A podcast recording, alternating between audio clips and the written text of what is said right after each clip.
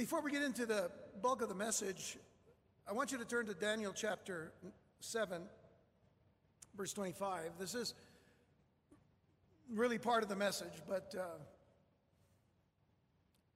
I have to share with you that uh, this has been a very heavy message, not only to put together, to uh, bring in all of the things that have been happening over the last three weeks or so in our country, primarily what is taking place in Seattle, and then what we found out uh, yesterday, what has happened in, in Atlanta. And uh, it just seems that the craziness continues and gets weirder and weirder every time something new happens. Speaking from the law enforcement uh, perspective, uh, it is making things so much harder for those who you know, daily put on the uniform, daily serve our, our communities and our people, and, and desire to do so in a good way, to be attacked as often as they are. And every little thing that happens all of a sudden gets magnified way uh, beyond. And not only that, but then due process is taken out of the way, and people are making decisions that are rash and that's, that is people in, in, in positions of leadership. So uh, this, is, this is really a crazy time. I'm going to talk about that today. But Daniel chapter 7, verse 25, is a, is a verse prophetically speaking of the Antichrist, the beast, or the Antichrist. But what we can see in this particular verse is the spirit of Antichrist as it is affecting our lives today. It says, and he shall speak great words against the Most High. Well, we know that, of course, the Antichrist is, is motivated and strengthened by Satan, and that's Satan's whole uh, reason for war against God is that he's speaking against the Most High. But notice the next phrase, and that's what I want you to see. And shall wear out the saints of the Most High. And shall wear out, literally, shall wear down the saints of the Most High. And think to change times and laws. And they shall be given into his hand until a time and time and times and, and dividing of time, which is three and a half years. But the point here is that there's going to be a wearing out of the saints, even to the point of thinking to change times and laws. Now, that struck me very hard this week. I, I went back to, to look at some of the issues of the French Revolution that took place a few years after the American Revolution. In the French Revolution, of course, there was dissent against the monarchy, against Louis XVI and every Louis before them. They wanted freedom from that kind of monarchy. So far, in a sense, so good. But as the factions begin to uh, protest against the monarchy, as it were, factions would rise up, and once they came to a place where there was some move towards some democratic or, or republican form of government, there were certain factions within that were taking over. So there was faction against faction, even in the French Revolution. And one of the, one of, one of the factions at that time had made a decree not only to have a new calendar for France, as it were, but to also eradicate Christianity. If you were to compare the American Revolution with the French Revolution, it really isn't a comparison, it's really a contrast. For indeed, the American Revolution itself was founded, much of it was founded on the principles of the Judeo Christian ethic and the Bible. When you look at the French Revolution, it was completely secular. Completely secular. Sadly, in the midst of all of that, there was something called the Reign of Terror. Louis XVI was beheaded at the guillotine. And a few months later, Marie Antoinette would also be beheaded. To me, that would say this was not about freedom, it was about revenge. And it's sad to think that even today, there is that spirit of Antichrist in a lot of what is happening in our world. With that in mind, I ask you to turn to 2 Timothy chapter 3. I've entitled this message, and by the way, we are moving toward our, our chapter by chapter, verse by verse study of, of 1st and 2nd Timothy, but I, I considered it strongly that we needed to come back to this uh, for just a moment. A threat assessment in perilous times is what I've entitled this message. A threat assessment. That's something, that's a term that is used in government, you know, as far as even uh, uh, investigative government or uh, as far as uh, dealing with intelligence and all. A threat assessment in perilous times. Jesus has made a threat assessment for us. And so have the prophets and the apostles. In 2 Timothy chapter 3, verse 1, it says, This know also that in the last days perilous times shall come. And our focus is going to be in this verse and in the word perilous. For men shall be lovers of their own selves. If you're to look at this passage from verse 2 on, you are going to begin to see parallels to everything that's been happening for the last few years, if not uh, over the last uh, 16 years. Men shall be lovers of their own selves, covetous, boasters, proud, blasphemers, disobedient to parents, unthankful, unholy, without natural affection, truce breakers, false accusers, incontinent, which means without any self control, fierce, despisers of those that are good. That's in the newspapers every, every day traitors, heady, high minded, lovers of pleasures more than lovers of God, having a form of godliness but denying the power thereof from such, turn away. In other words, don't join them, turn away from them. For of this sort are they which creep into houses and lead captive silly women laden with sins, led away with diverse lusts ever learning and never able to come to the knowledge of the truth. Ever learning, but never coming to the truth. Once you begin to destroy the foundations of history and begin to eradicate the history of, of our nation as much has been happening today because of that, and you revise history, then you have the problems that you see happening. And the old philosopher Hegel was the one that is accredited with saying, History teaches us that we learn nothing from history.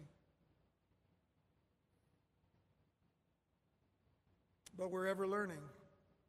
Sadly, we're learning too much of the wrong things as far as a, a people and a society.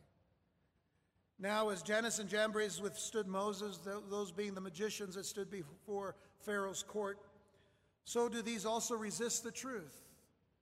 Remember those three words resist the truth. That might as well be the cry of Antifa today. Men of corrupt minds, reprobate concerning the faith. But they shall proceed no further, for their folly, their foolishness shall be manifest unto all men, as theirs also was. In 1970, Alvin Toffler wrote, a, wrote and published a book entitled Future Shock. The title, which was based on the more familiar term culture shock. And the book dealt with how the future was coming at society so fast that mankind generally is put in a state of shock from dealing with the changes. The shortest definition for the term future shock found in the book is a personal perception of, and I quote, too much change in too short a time. Too much change in too short a time. Toffler claimed that future shock is the result of people experiencing, witnessing, and sensing the effects of sudden negative changes in society. When you think of the last uh, 70, 80 years of history in our country, there were a lot of things that just started changing dr- drastically for, for people. Certainly, we had two, two world wars. But there was the issue of Pearl Harbor, for example, and the shock of Pearl Harbor. Then came the wars in Korea, Vietnam. And then there were the protests of those particular wars, actually, the Vietnam War in particular.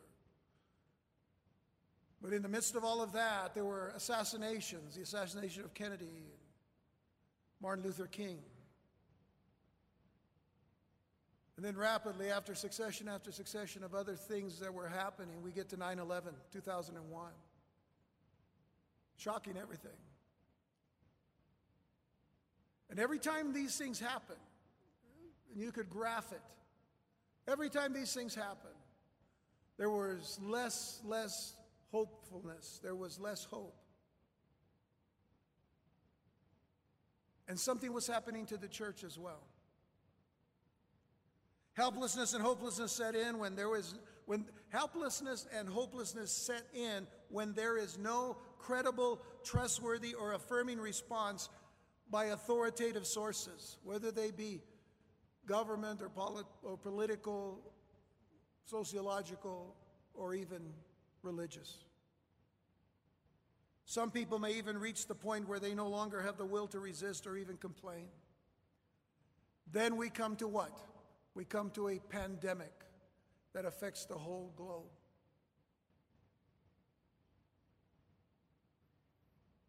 And what's happened over the last few months here? The question is this Will the secular person, the person that we've been studying about with Solomon on Wednesday nights in Ecclesiastes, will the secular person, the person who lives under the sun without God, will the secular person look to Jesus Christ and to the church for hope? Sadly, most won't. But what is even sadder is that professing Christians with no firm foundation in the scriptures, especially prophetic scriptures, they will lack hope as well. Cedric H. Fisher, in his Lighthouse Trails booklet, The Acknowledged War and the Wearing Down of the Saints, remember that phrase? The wearing down of the saints? The Acknowledged War and the Wearing Down of the Saints, uh, Fisher takes us back to the late 19th, early 20th century writings of the sociologist philosopher Emile Durkheim, who, and I quote, observed that the collapse of European society by modernity or modernity dramatically affected Christianity. He observed that once the collective force so vital for the life of a society was no longer generated, faith in God declined. Faith in God declined. Harsh burdens and stresses prevented the people from sensing God's presence. This has been a tremendous burden on my heart since the day that they said, You must go and be locked into your own homes.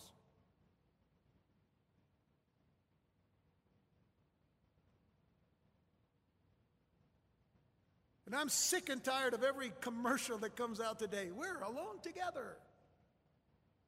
Stay safe, wash your hands.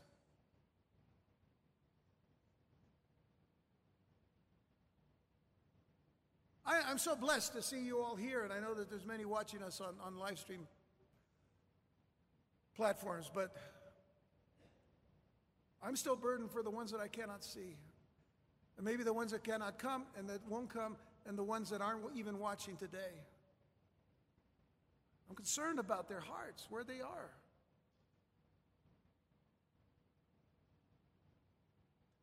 So these harsh burdens and stresses that prevented, the people back then in, in the 18th, 19th, uh, or 19th and 20th century, uh, from sensing God's presence, uh, presence that, that resulted in replacing faith. Listen carefully. That resulted in replacing faith with belief in social justice and science. And if you hear the term social justice, you're going to realize something about those who are the social justice warriors. Please understand this it is not social justice, it is socialistic injustice. And it's completely godless. And yet, some churches will back that up. And then science? Boy, we've had a good science lesson over the last few months. Oh, masks aren't going to help you. Few months, a, month later, oh, you better put on masks. A couple of months after that, there's, oh, the masks aren't really going to help. That's science. Is it? It's hogwash. Okay, I'm sharing a little bit of my heart here. I took my blood pressure medication earlier. I think I'll be okay. Just listen. So, in other words, the social milieu that supported Christianity disappeared. It disappeared, leaving Christian faith, values, and thinking without any social foundations to give them life. It happened then. And sadly, it's happening again. And now we find ourselves at another painful and challenging crossroads before the soon return of our Lord and Savior Jesus Christ. And may I say to you, Jesus is coming very soon. All these signs are leading to that. That is why we have hope, because Jesus is our blessed hope. But here we find ourselves at a crossroads, a world placed in a satanically induced jaw like grip through a questionable global pandemic that is seemingly being figured out so sloppily and unscientifically, and now a deep state supported racial anarchy that has brought our nation to the brink of a totally uncivil civil war. And yet, and yet, Jesus said clearly that this is nothing, nothing in comparison to what is yet to come. In other words, if Jesus used our terminology, he would say, Hey, you think it's bad now? Matthew 24, verses 6 through 8. Jesus said, About these times, and ye shall hear of wars and rumors of wars. Folks, you don't need nations and marching armies to have wars. We're having wars right now in our own country. See that you be not troubled. Stop there and please mark that, highlight it, arrows to it. See that you be not troubled. I, I have to confess, every time I watch the news, I get troubled. Something new happens. Friday, I took a day off from the news. Felt so good. I even found out that pro golfers were back on the, on the links and they were playing golf, so I thought I'd watch. Wow, wow, it's not recorded 10 years ago. Refreshing, but I have to watch. But I have to remember that Jesus said, See that you be not troubled. Don't be troubled. I'm coming. I'm coming. He says, For all these things must come to pass. They must happen. They must come to pass, but the end is not yet. For nation shall rise against nation, and kingdom against kingdom, and there shall be famines and pestilences and earthquakes in diverse places. You know what he calls that? Look at verse 8. All these are the beginning of sorrows. Just the beginning of sorrows. That's when he says, You think it's bad now? It's only going to get worse. Thank the Lord for the rapture of the church. Because it will happen. We've gone over this time and time and time again, not just because we're looking for some escape valve. Even Jesus himself said, you need to be counted worthy to escape. So, hey, get right with the Lord and be ready because He's coming. He's got to deal with Israel, number one, and He's got to deal with what is going on in the world today as far as the rejection of Jesus Christ. So, please understand those things. We'll talk about it again another time. So, where are we today? Look at what Jesus said in Luke chapter 21, verse 26. Men's hearts failing them for fear.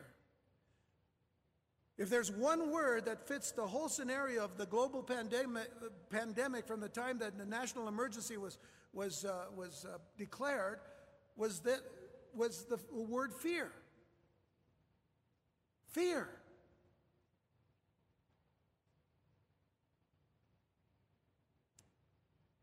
The Apostle John said, Perfect love casts out fear.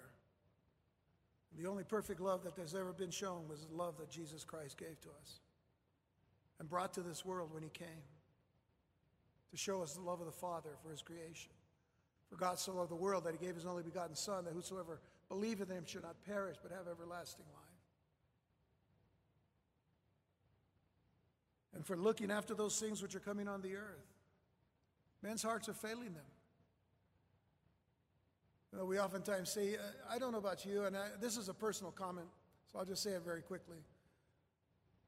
But if the El Paso Times would, would, would, would could send me a notification and tell me every day how many people are get, getting COVID and how many people are dying, if they would just stop that for a, a few days, that might help us a little bit. That might help us a whole lot.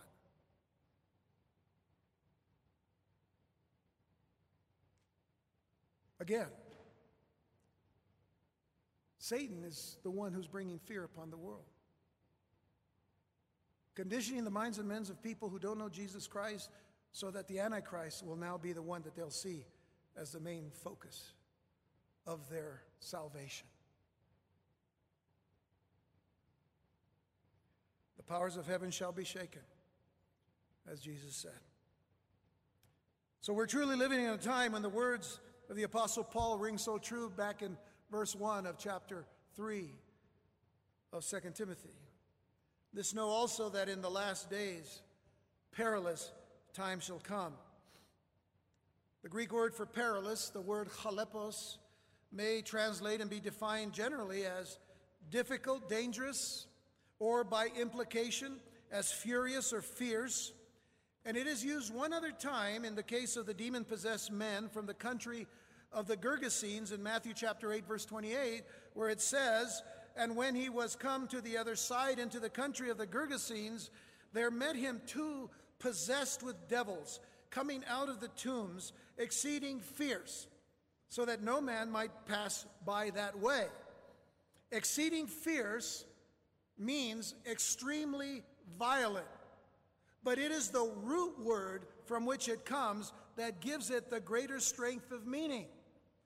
Chalepos comes from the root word halao, which gives the sense or the idea of, and I quote, letting down or striking by reducing strength or striking to reduce strength. Striking someone or something to reduce its strength. The perilous times in which we are living in today before the coming of our Lord and Savior Jesus Christ are revealing threats not only to nations or peoples geopolitically, to individuals personally, but especially to the church of Jesus Christ, the true church of Jesus Christ, with the very purpose of reducing its strength. That takes us back to Daniel chapter 7, verse 25 the wearing down of the saints. And what the enemy has been attempting to do since nearly the beginning of creation. More on that in just a moment.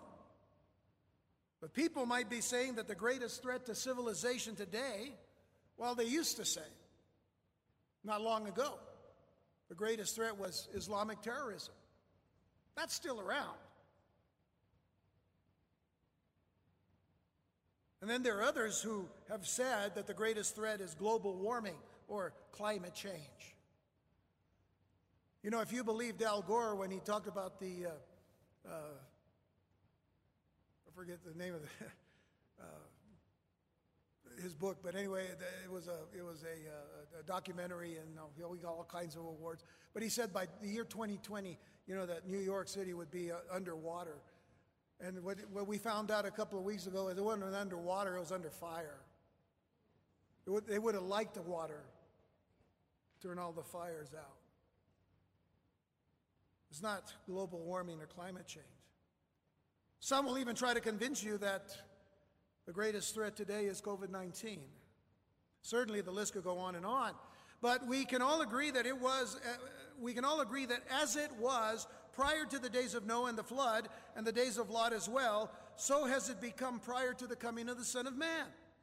Think about this Genesis 6, verse 5. And God saw that the wickedness of man was great in the earth, and that every imagination of the thoughts of his heart was only evil continually.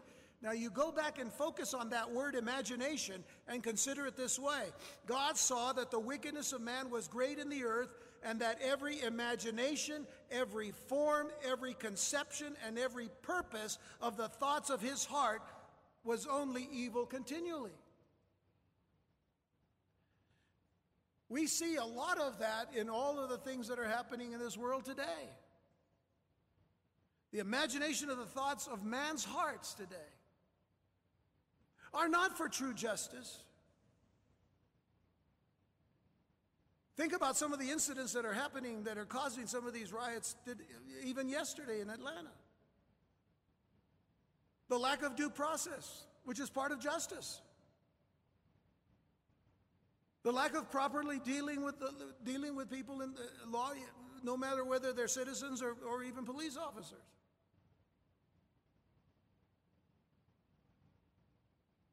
They've thrown all of that out the window because of the, imagines, the imagination of the thoughts of man's heart is only evil continually.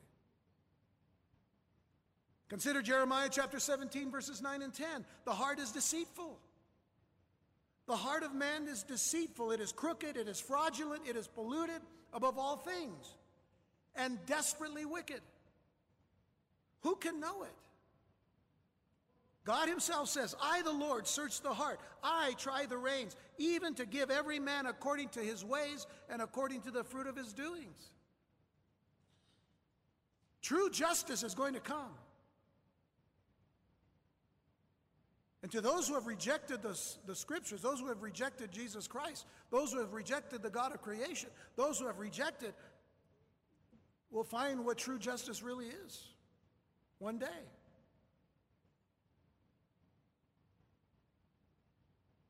These verses uh, in Genesis and Jeremiah, and certainly many others, give us every indication that we are living in a world that has gone mad.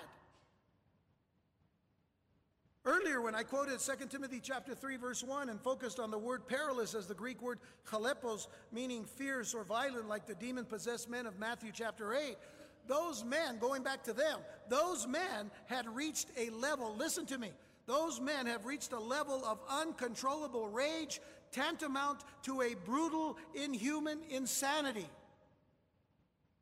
Simply, they were out of their minds. No reasoning. Now take this list down. No reasoning.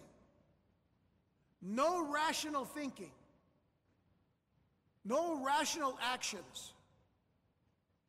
No common sense.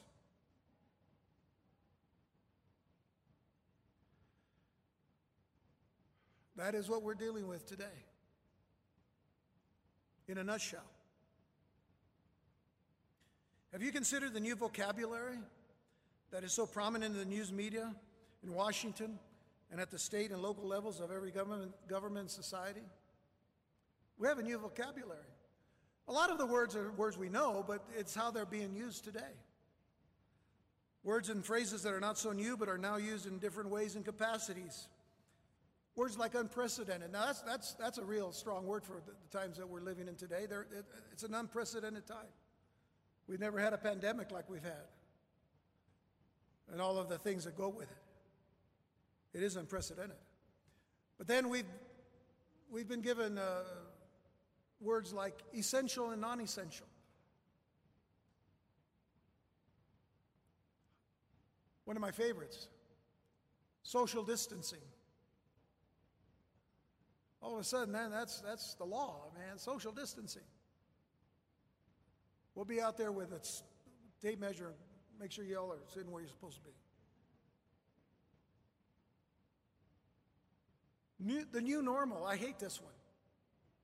I think I mentioned the other day, I said, you know, there's normal and there's abnormal. Can't be new normal. New normal? Let's stay normal as Christians. The normal Christian life is found here. Then there's civil separation. How about this one? Flatten the curve. I've been trying. Hasn't worked well. Hasn't worked well through this pandemic.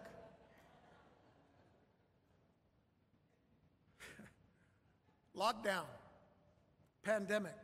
Lockdown, by the way, you know, we, we, we've used the term, you know, in, education, you know, uh, when, when, any crime is being committed around a school, they lock down the school, you know. So it's an understandable thing. But now, we lock down people in their own homes. That's the crime. Personal opinion. Pandemic, asymptomatic, face masks, herd immunity, PPE, which is personal protective or uh, yeah, protective, uh, personal protective equipment. And, and again, one of my favorites, alone together.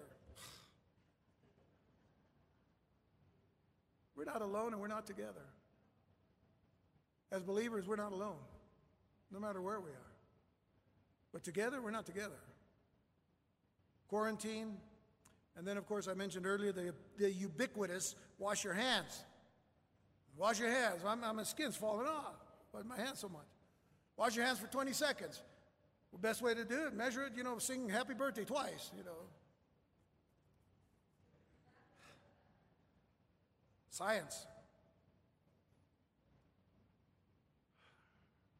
There's one word that, that should be primary in, the, in this vocabulary. The word is lawlessness. It's biblical. It's the word iniquity that Jesus uses in Matthew 24.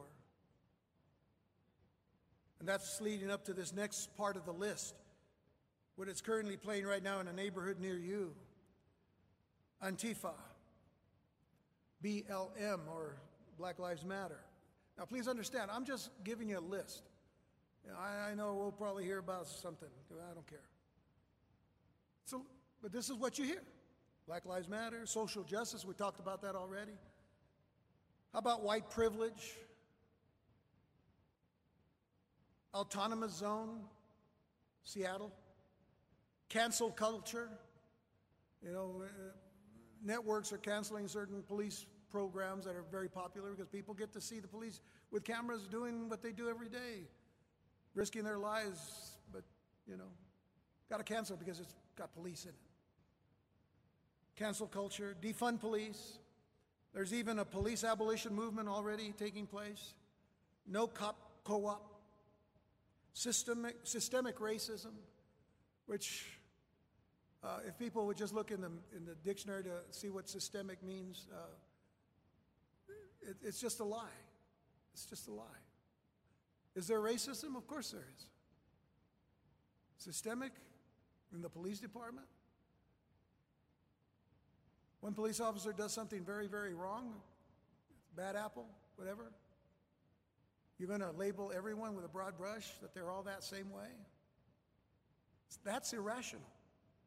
That is irrational. You know, here in El Paso, we had, uh, we had somebody in a, a, particular school district here close by that was arrested for, for sexual misconduct with a, with a child. Just recently, the last couple of days, or sexual abuse.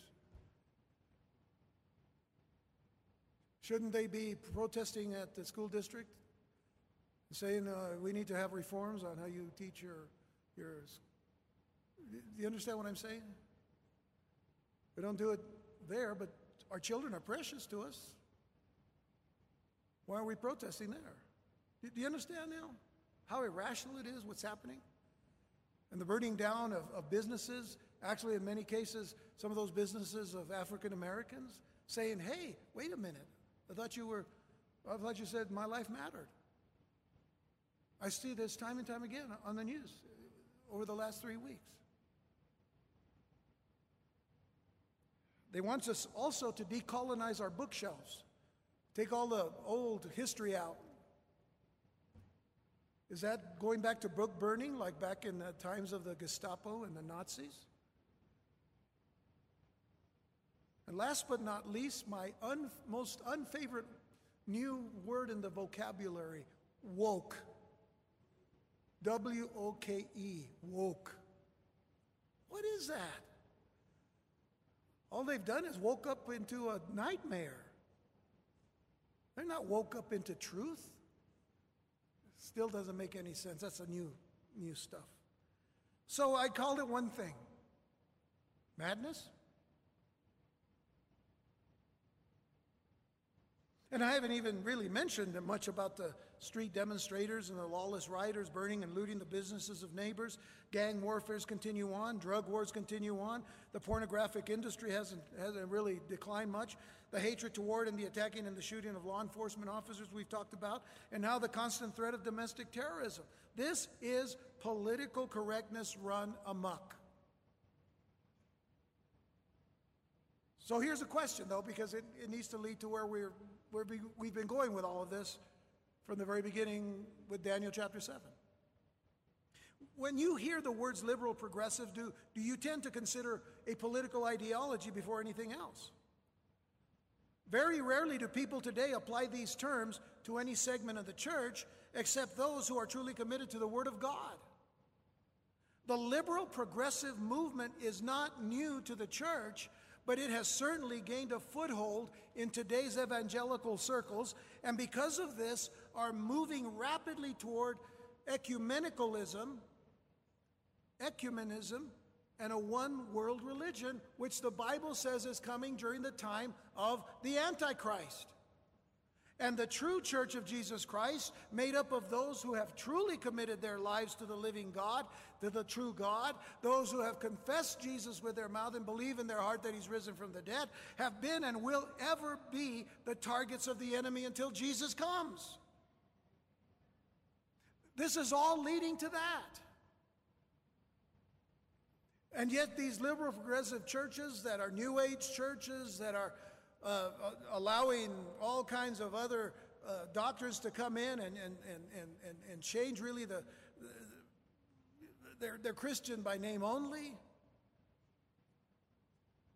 are supporting what's going on today. What did Jesus tell them? Well, actually, the Apostle Paul said, From such turn away. You don't join them. So, this you already know, but let's review the roots of all of that. The roots of all of that go back to Genesis 3. Now the serpent was more subtle than any beast of the field which the Lord God has made or had made. And he said unto the woman, Yea, hath God said, remember that statement. Did God really say?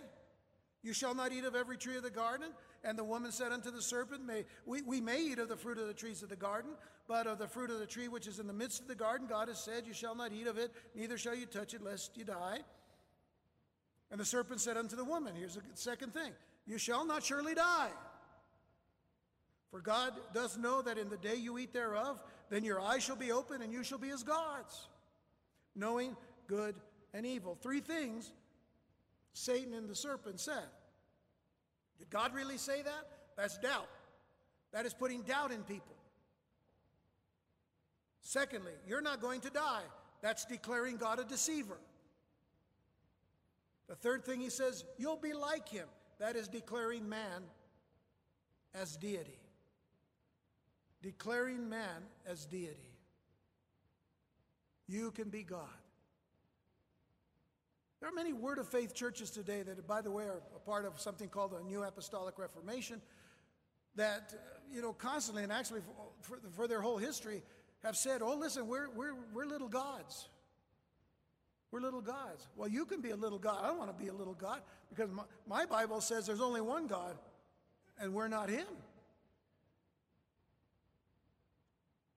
So, with all this being said, I know that I'm preaching to the choir here, but, but movements within the past 75 to 100 years or so in the visible church, the visible church, again, understand when I say visible church, that is called Christendom.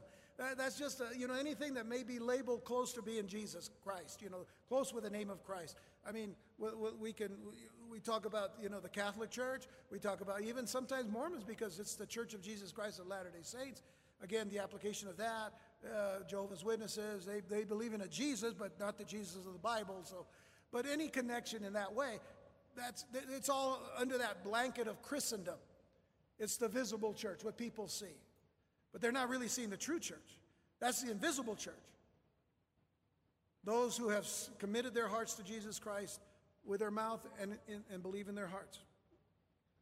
So, these movements, like the Manifest Sons of God, that came out of a, a good foundation and then later on went off the deep end, Manifest Sons of God, the Latter Rain movement, the laughter movement of about 20, 25 years ago, the Toronto Blessing, Pensacola Revival, and what's even closer now, the emergent, emerging church, the contemplative uh, spirituality of uh, the New Age uh, uh churches today, the New Apostolic Rep- Reformation, just to name a few, can all be traced back to that initial and ultimate deception of Genesis chapter 3. Because in some way they have a tie to those three things. Did God really say? Think about how many of these modern translations are being used to the point where they have just completely, completely changed the word of, uh, quote unquote, the word of God to say what they wanted to say. That is why I stick to this Bible here. It's called the King James Version of the Bible. I'm not ashamed of it at all. In fact, I stand on it because it has been trustworthy for 400 years plus. That's pretty good. All the others get revised every year or two or every five years or so. Revised? Why? Is there a problem? Okay, that's my own. Uh, I've been so, so many personal things I'm saying here today, but, but it's okay. I hope you still love me. All right, so it all goes back to that. Did God really say? Number two, oh, listen, you know, you're, you're going to be okay. You can be like God. He just doesn't want you to be like God. You're not going to die.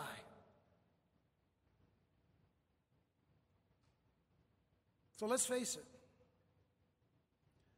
They present the gospel and Christianity in a different way to the world. They're a postmodern society. Truth is a moving target. Be careful when you see something labeled National Council of Churches or World Council of Churches, that will be connected with the end time one world religion. You know what's happening today? Chrislam, trying to combine Christianity with Islam.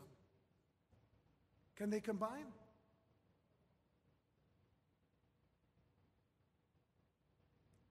So, truth is a moving target. Many of these churches hold to the philosophy of relativism. They make the rules as they go along. And they certainly are experiential, which means that the Bible is not the absolute truth because there are no absolutes. Consider the words of emergent church leader Brian McLaren. Now, this guy, a few years ago, was named one of the 25 top pastors in, in the nation. Brian McLaren, listen carefully. If I could just read a few things of his today, you would wonder is that guy really a Christian? So listen carefully. Brian McLaren said this in an interview with ChristianPost.com. He said, I think our future, speaking of the church, I think our future will require us to join humbly and charitably with people of other faiths Muslim, Hindu, Buddhist, Jewish, and secularists in pursuit of peace, environmental stewardship, and justice for all people, things that matter greatly to the heart of God. End quote. Things that matter greatly to the heart of God? Eh, folks, I love the response of the Berean Call's T.A. McMahon. who said this to that very statement. He said, No. He said, What matters to the heart of God is that all should come to repentance and believe the true gospel. That is what matters to God.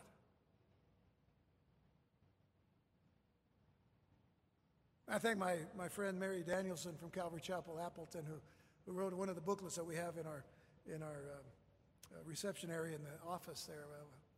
Uh, I stole it, that conversation. That's good. You need to hear it. This is what some of these so called church leaders are saying. It's not even Bible, it's not even Scripture. And it brings to mind Judges 17, verse 6. In those days there was no king in Israel, but every man did that which was right in his own eyes. Every man did that which was right in his own eyes. Thomas Jefferson is known for having a Bible, the Jefferson Bible. Anybody ever heard of the Jefferson Bible? A few of you? Oh, folks, come on, look it up. Jefferson Bible, you know what it is? He took, he took the New Testament and, and, and with scissors took out the things he didn't like, he didn't believe were really in Scripture, and that's the Jefferson Bible. Jefferson, as far as I'm concerned, was no true Christian. He, he, may, he may have been a deist, uh, may have said some very general things about God, but you don't take the Word of God and chop it up. Read the book of Revelation, chapter 1, and the last chapter 2, that tells us that you do not take or put in anything into the Word of God. So, whatever happened to the Word of God then? That's my question. What happened to the Word of God in the church? Whatever happened to doing what the apostles, under the inspiration of the Holy Spirit, exhorted us to do? Like Paul, when he said in 1 Thessalonians 5.21, prove all things. Prove all things. Hold fast that which is good. Prove, test everything. 2 Timothy chapter 4, verses 1 through 5 where Paul said, I charge thee therefore before God and the Lord Jesus Christ, who shall judge the quick and the dead at his appearing in his kingdom, preach the word. Are we preaching the word or are we preaching an ideology? Or are we preaching a philosophy? No, we are preaching the word. And by the way, the word are the words of God. Preach the word, be instant in season, out of season reprove, rebuke, exhort with all long suffering and doctrine. Listen, we can't do any of that without the Word of God. And if you chop it up, cut it up, throw it out, what do you have left? For the time will come, the time is here. For the time will come when they will not endure sound doctrine, but after their own lusts Shall they heap to themselves teachers having itching ears? Stop for just a moment, and I have, to, I have to make this statement. The time will come when they will not endure sound doctrine. A few years ago, during the Obama administration, when uh, same sex marriage was considered now constitutional, and there were parades, pride parades. Do you know that many of those churches marched in those parades. Even though the Word of God says that homosexuality is an abomination to the Lord.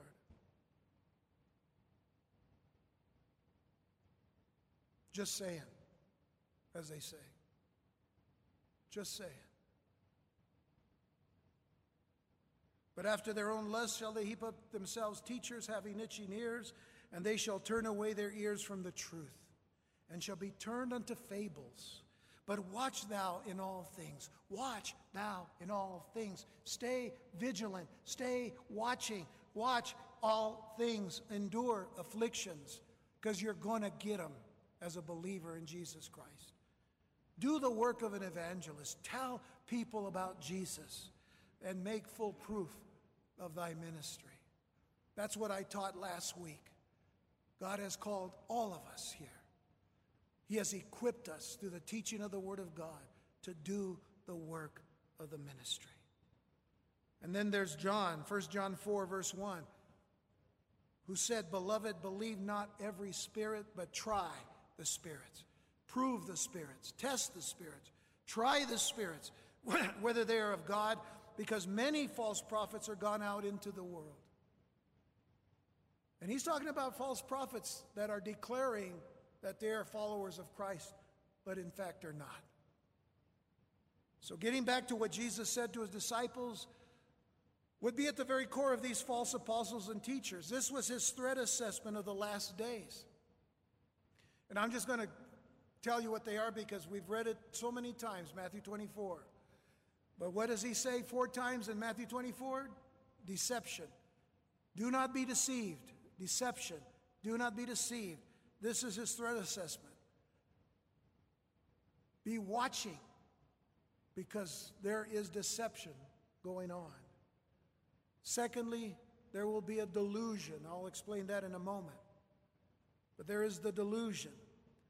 And that delusion comes, as Paul stated in 2 Thessalonians 2, verses 9 through 12, when he speaks of the same Antichrist and says, Even him whose coming is after the working of Satan, with all power and signs and lying wonders, with all and with all deceivableness of unrighteousness in them that perish. Notice the word deceivableness.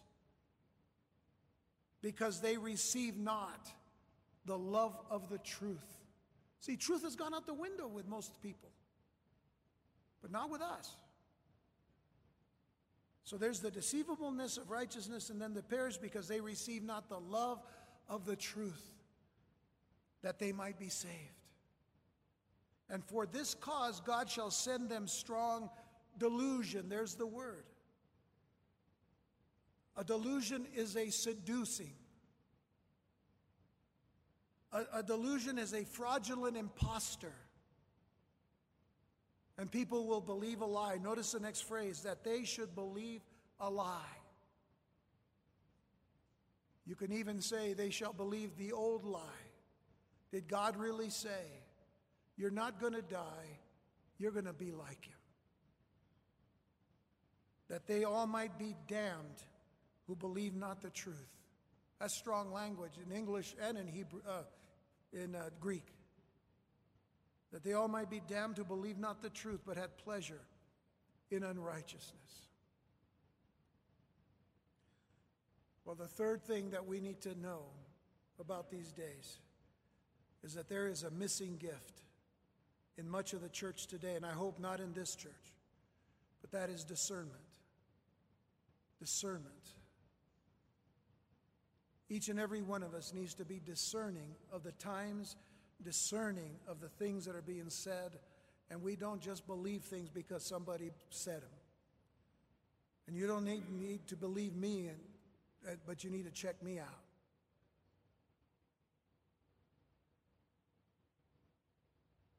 Now, this, the gift is found in 1 Corinthians 12, verse 10. To another, the working of miracles, to another, prophecy, to another discerning of spirits.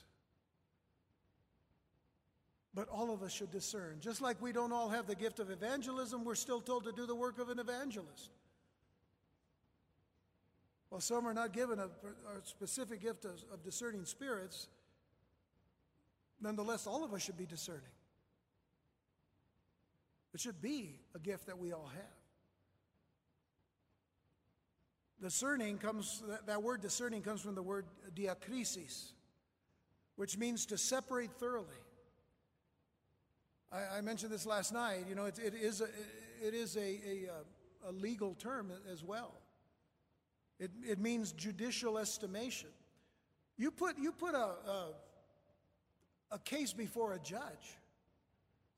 And sadly, today, I don't know if it's a good thing to talk about judges today because some of them are so political. They don't, they don't judge right, right, righteously or rightly. But you put a case before a judge, that judge has to discern. He needs to separate thoroughly all the facts and put it all together to make his decision. That's discernment. So must we do the same. Consider 1 Timothy chapter 4 verses 1 through 6. The importance of discernment when it comes to what he says here when he says, Now the Spirit speaketh expressly that in the latter times some shall depart from the faith, giving heed to seducing spirits and doctrines of devils, speaking lies and hypocrisy, having their conscience seared with a hot iron, forbidding to marry and commanding to abstain from meats which God hath created to be received with thanksgiving of them which believe and know the truth. For every creature of God is good, and nothing to be refused if it be received with thanksgiving. For it is sanctified by the word of God in prayer. If thou put the brethren in remembrance of these things, thou shalt be a good minister of Jesus Christ, nourished up in the words of faith and of good doctrine, whereunto thou hast attained. And I only say this because this is what my desire is to make sure that I put these things in remembrance to you. That I put you in remembrance of these things that are going on in the world today. Satan is out to wear down the saints. And Paul knew this. In fact, this is what Paul said. Uh, I'm going to ask you for, may I have a few moments, more, more moments of your time? Good. I get, to, I get to have you guys with me a little bit longer. Okay. But listen to what Paul said in Acts 20. Now remember, in Acts 20, Paul is getting ready to go to Jerusalem. He believes the, strongly the call of God to Jerusalem. So he calls together the Ephesian elders in Miletus, and he says to them these things. He says in verse 27 For I have not shunned to declare unto you all the counsel of God. I have given you the whole counsel of God from his word.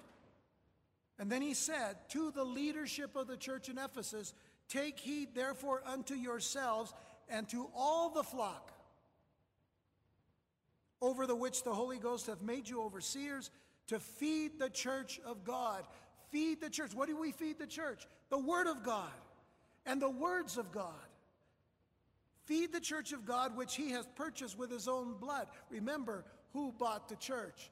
Jesus with His blood.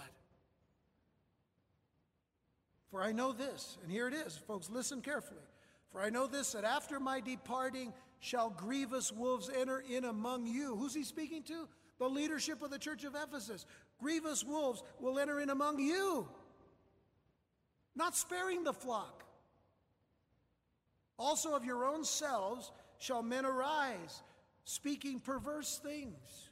Arise from where? From among the leadership of the church of Ephesus. Speaking perverse things to draw away disciples after them. And the ones who will be drawn the most will be the ones who are weak in the Word of God. Therefore, watch. Folks, we are to be watchmen. Watchmen. Vigilant. Because of the times in which we live. Therefore, watch and remember that by the space of three years, I cease not to warn everyone night and day with tears. Remember this Paul really believed that the Lord Jesus could come at any moment back then. And if he was seeing this kind of, of, of, uh, of, of disparity among the church, he wept for those whose eyes were, taking, were being taken off of Jesus. And now, brethren, I commend you to God and to the word of his grace, which is able to build you up and to give you an inheritance among all them which are sanctified. Folks, don't be worn down by the enemy. Stay in the word of God. This is food. There is milk and bread and meat and fruit. Everything that God wants us to have in these last days. Without it, we are famished.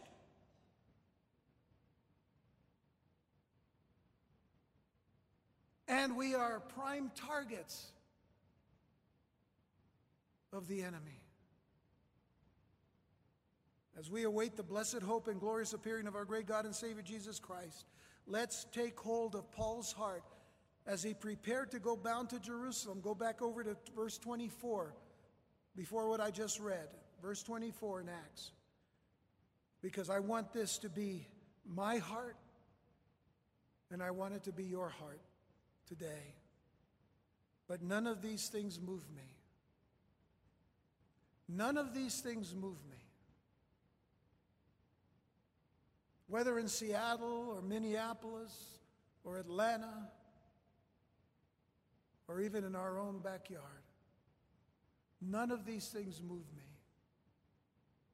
Neither count I my life dear unto myself, so that I might finish my course with joy.